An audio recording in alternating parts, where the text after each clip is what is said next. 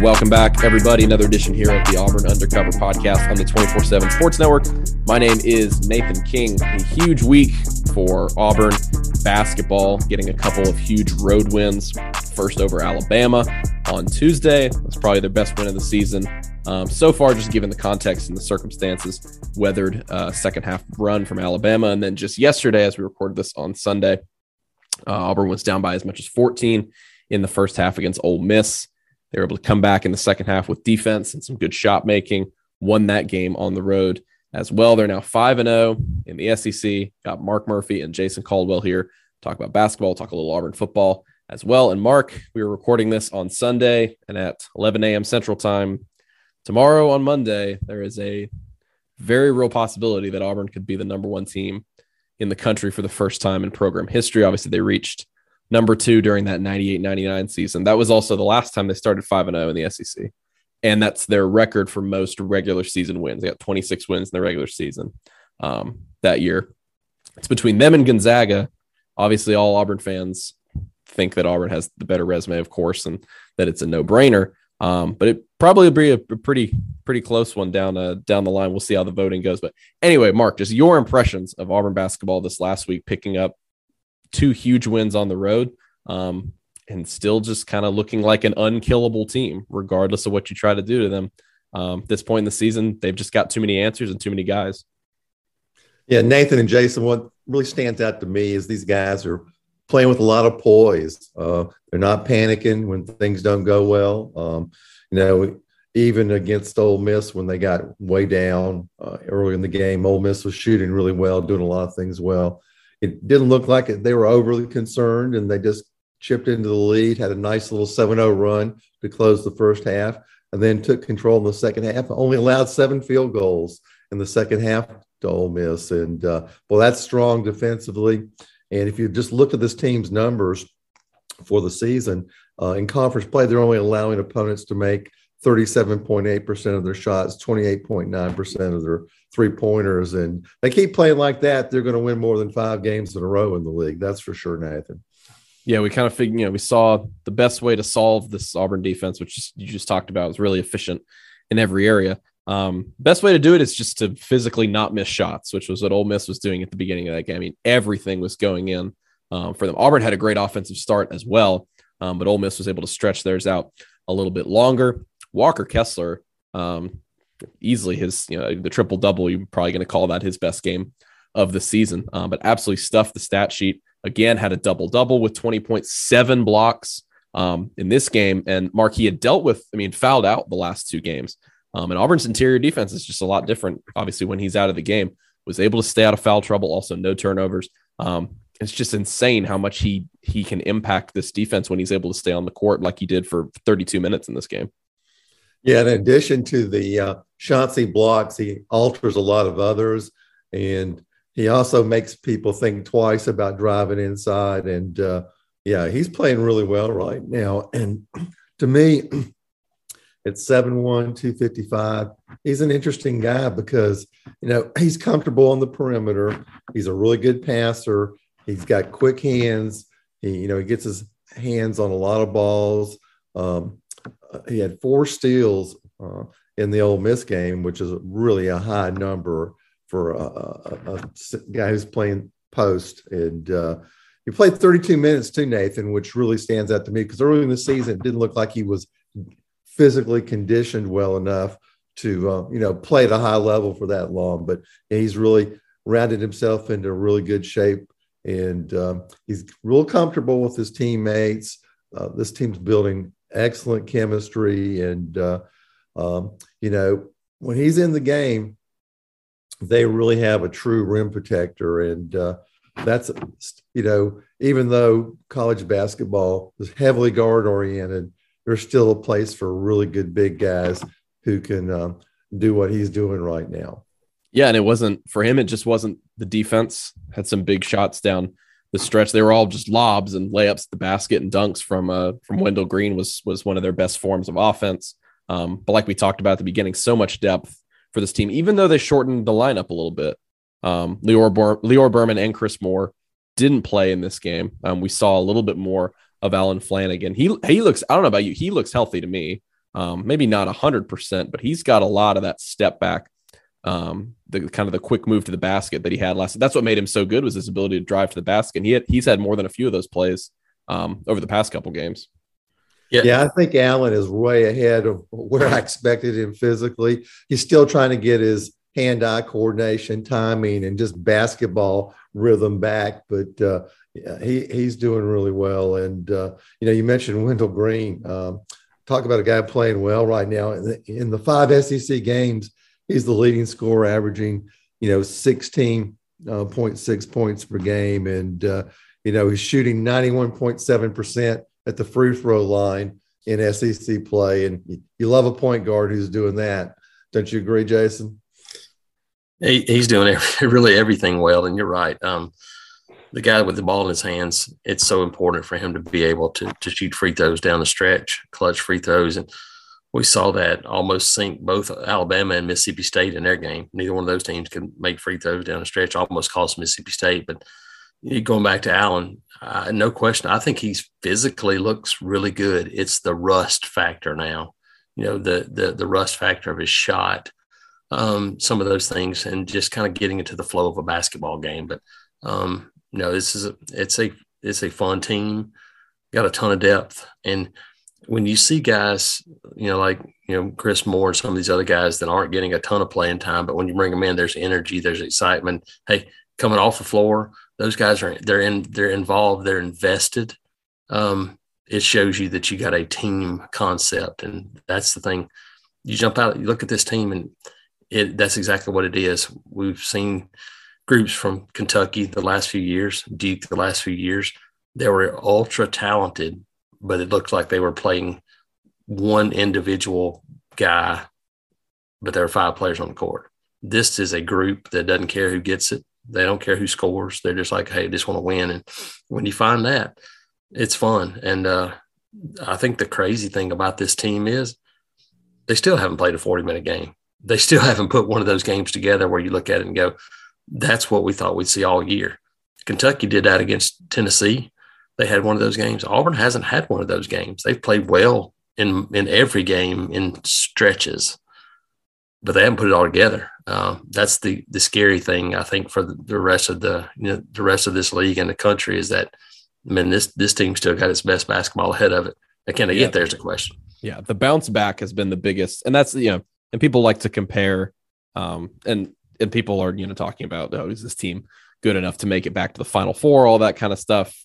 Obviously, you can just kind of table that for now because you know probability wise no they won't you know they're probably better but just probability wise it's really hard to make it the final four. Right now you really gotta focus on yeah you got to focus on sec championships. You got to focus on you know trying to win the regular season. Um but yeah that's the biggest difference between at least to me y'all have covered much more auburn basketball than i have um but just the past four seasons they've had really good teams but in road spots like this the Ole Miss game just really stuck out to me um, you know, how many games have we seen like that under Bruce Pearl, where you know Auburn's got a really good team, but they just get punched in the mouth in the SEC on the road, and they just don't have enough to be able to respond in a lot of different ways. You know, think about like the Florida game a few years ago where they shoot really badly. Um, the Alabama game where Alabama gets hot like two years ago in Tuscaloosa, and they just kind of can't slow them down.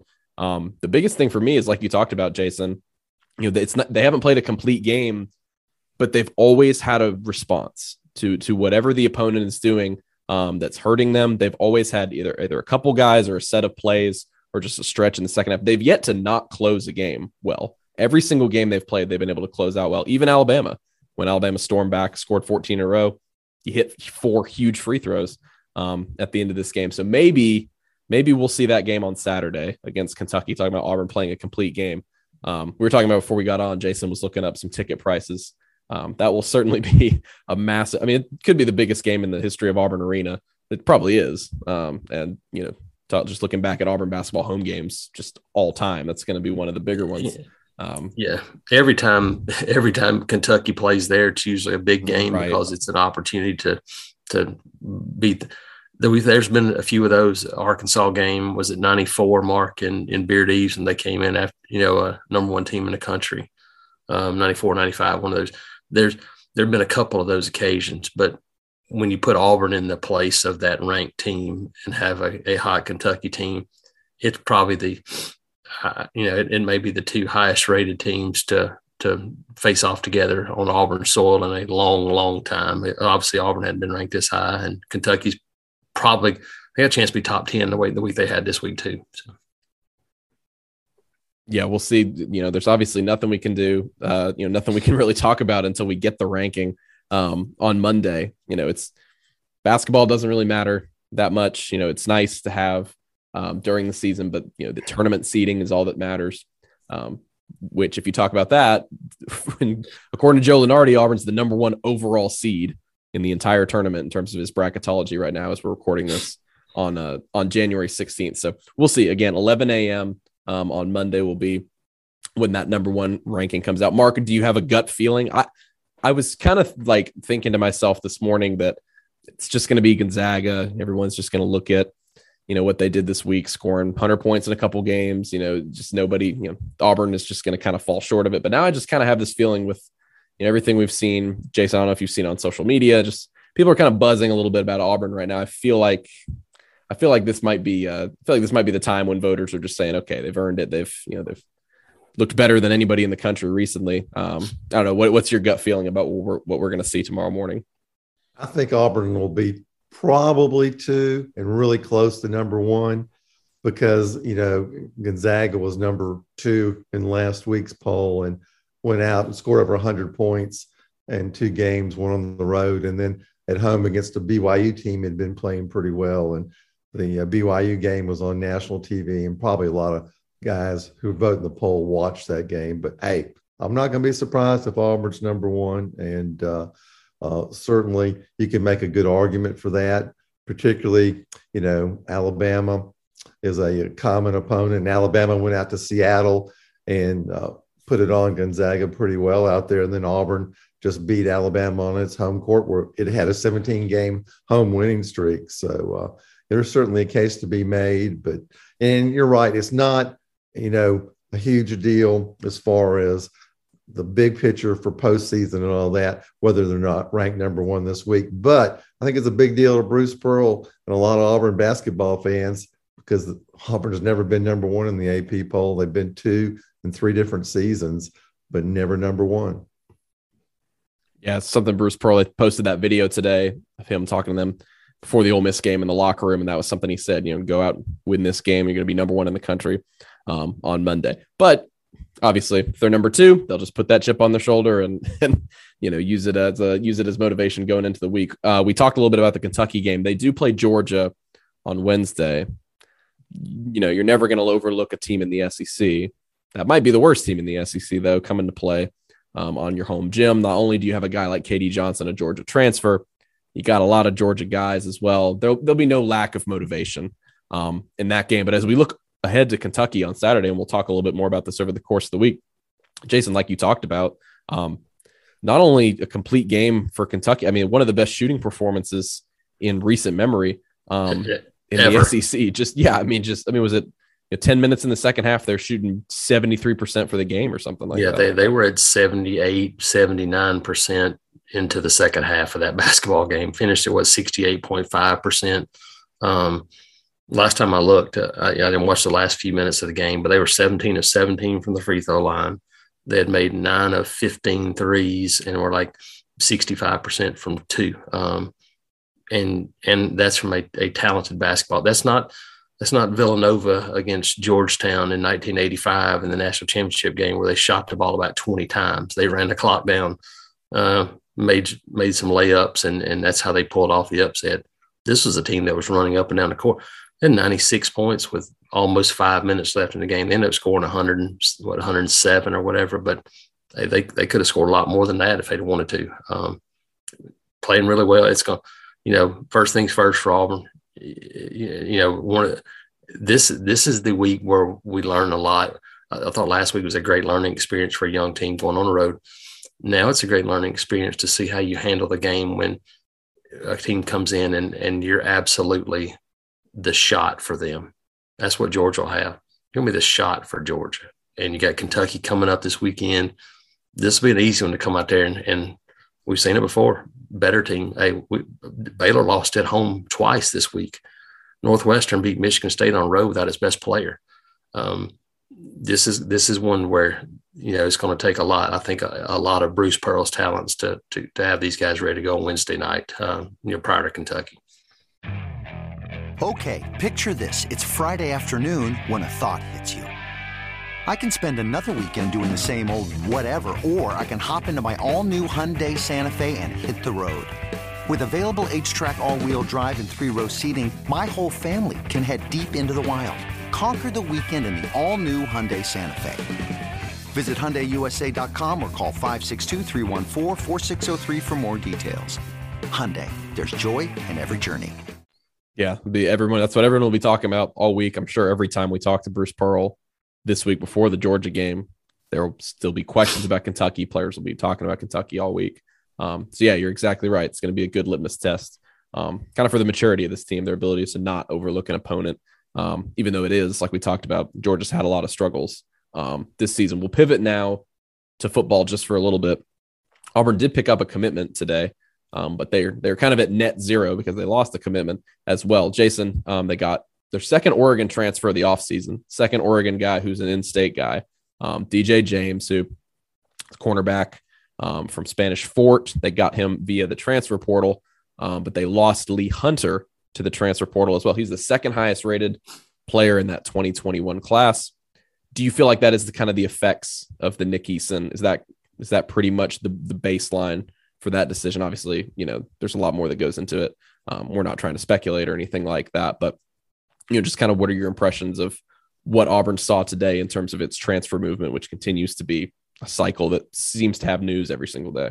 Yeah, I, I, maybe a little bit, maybe a Nick Eason, but if that was if that was the sole thing, I think it would happen a lot quicker um, for both guys. I think it's just a part of it. Uh, I think it's an opportunity to sit down, you know, maybe with the coaches back in school and go, okay, where do you see me? Where do I fit in your plans? Those kind of things, and maybe didn't like what he heard. Um, I think that's part of it. It's it's just the unfortunate side of of this what this has become, which is you know you never know. I just I just kind of wrote this, but you, you think about it these are the time where in in years past we were finalizing a roster and you went okay here's who is going to be on this team in the fall unless something happens well now you don't know at all the coaches don't know the players don't know um, you don't know who, what the roster is going to look like in august until july um, it's a difficult thing to deal with and that's where that's where we are right now i mean obviously you know, they needed another corner with some losses there at the position. So DJ James is a guy that's really athletic, um, guy that has has three years left to play. So it gives you some some options there. Um, with it, you know, a guy that has ball skills. I remember him in high school, played wide receiver and did a lot of different things at Spanish Fort. So that's a big addition. Um, obviously, you lose now a couple of defensive linemen, a future defensive lineman in Caden Story you know, he says, "Hey, I'm still considering Auburn, but you know, once this is done, it's it's usually over with. You very, very rarely do you see a guy come back, and I would not expect that to happen in this case either. So if you're Auburn, you lost a couple of young defensive linemen. Now you brought in a couple of transfers and Jeffrey M'ba, a junior college, and, and obviously Jason Jones from Oregon. Um, they're a little older, a little more physical, uh, and should be, you know, more prepared to play right away. But um, you know, if you're Auburn, you, you start looking at the the future of that defensive line. Um, much like the offensive line, you got some older bodies now, um, and and you know where guys fit. Marquise Robinson, uh, Ian Matthews, Tabichi Coley, some of those guys. How this spring is going to be really important for them because they're going to need to start developing the depth there.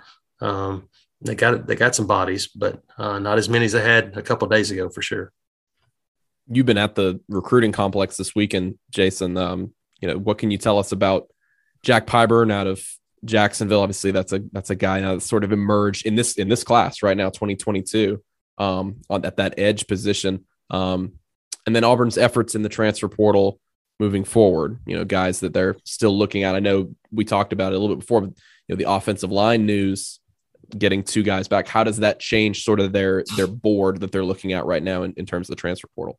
Yeah, you know, it's I, I think the the plus of getting experienced guys back is also a negative in terms of trying to get some transfers. When when you start, you know, you bring back Nick Brahms, you bring back Austin Troxell, Brandon Council, and Alec Jackson, and you've got, you know, Keiondre Jones there, you've got Kilian Zierer there, you've got Brenden Coffey coming back, and Jaleel Irvin.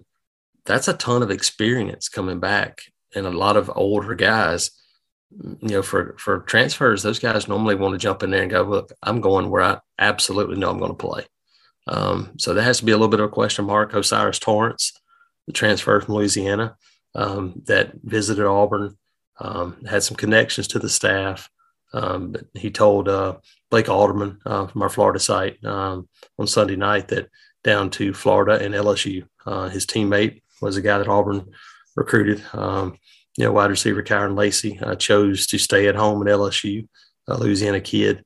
Um, Auburn's had Mason Brooks, offensive lineman from Western Kentucky, in. Um, he's, he's more an offensive tackle um, at the moment. Um, I wouldn't say that Auburn is trending. You never know, but I mean, these guys have to be in class and in and done by Wednesday. That's kind of the drop dead date for Auburn. So um, something have to be done pretty quickly for for him. Um, and and then you know Hunter Norzad is going to visit later this week, but he's not an early guy. He'll be in the spring. So that's the thing. This thing's going to go on until you know March, April, even May. Um, that they may fill some holes in. A lot of that may depend on what happens after spring practice, but um, no, it's it's an it's a never ending cycle. Um, you know, at this point, and you know Auburn is still looking to add a few guys. Uh, Trevante Citizen being one of them, running back from Louisiana, that um, expected to be on campus the next couple of days on an unofficial visit as he looks at kind of his his top schools one more time. So um, pretty busy time. Not a ton of names, but some guys that are that are closing in, especially the transfer market guys, because like I said, if you're uh, if you're wanting to get into spring practice, you got about about three days to to get it done. Yeah, and we saw. I mean, last year they didn't even get TJ Finley committed to like middle of June or something like that. So it's a process. It's a process that can drag out um, a really long time, especially if you're talking about guys that'll be coming in the fall. So we'll see if Auburn wants to add another quarterback, maybe. You know, like like Jason said, you know, the wide receiver position is something they're definitely looking at needing to bolster. You've got those three freshmen coming in um, as well. So lots of good information there from Jason. Um, I think that'll wrap it up for us. We'll talk a little bit later in the week about basketball. Again, huge week for them. Um, don't miss it. 11 o'clock Central Time on Monday morning is when the AP poll will come out. We'll have that covered for you guys. Um, Auburn Undercover inside the Auburn Tigers have that for y'all. And then later in the week, obviously, Georgia and Kentucky basketball games um, inside Auburn Arena. Thank you guys so much for listening this episode of the Auburn Undercover podcast. You guys enjoyed it. Please leave us a five star review. It's the number one thing that helps us out. And until the next episode, we will see you guys later. Everybody have a good start to the week.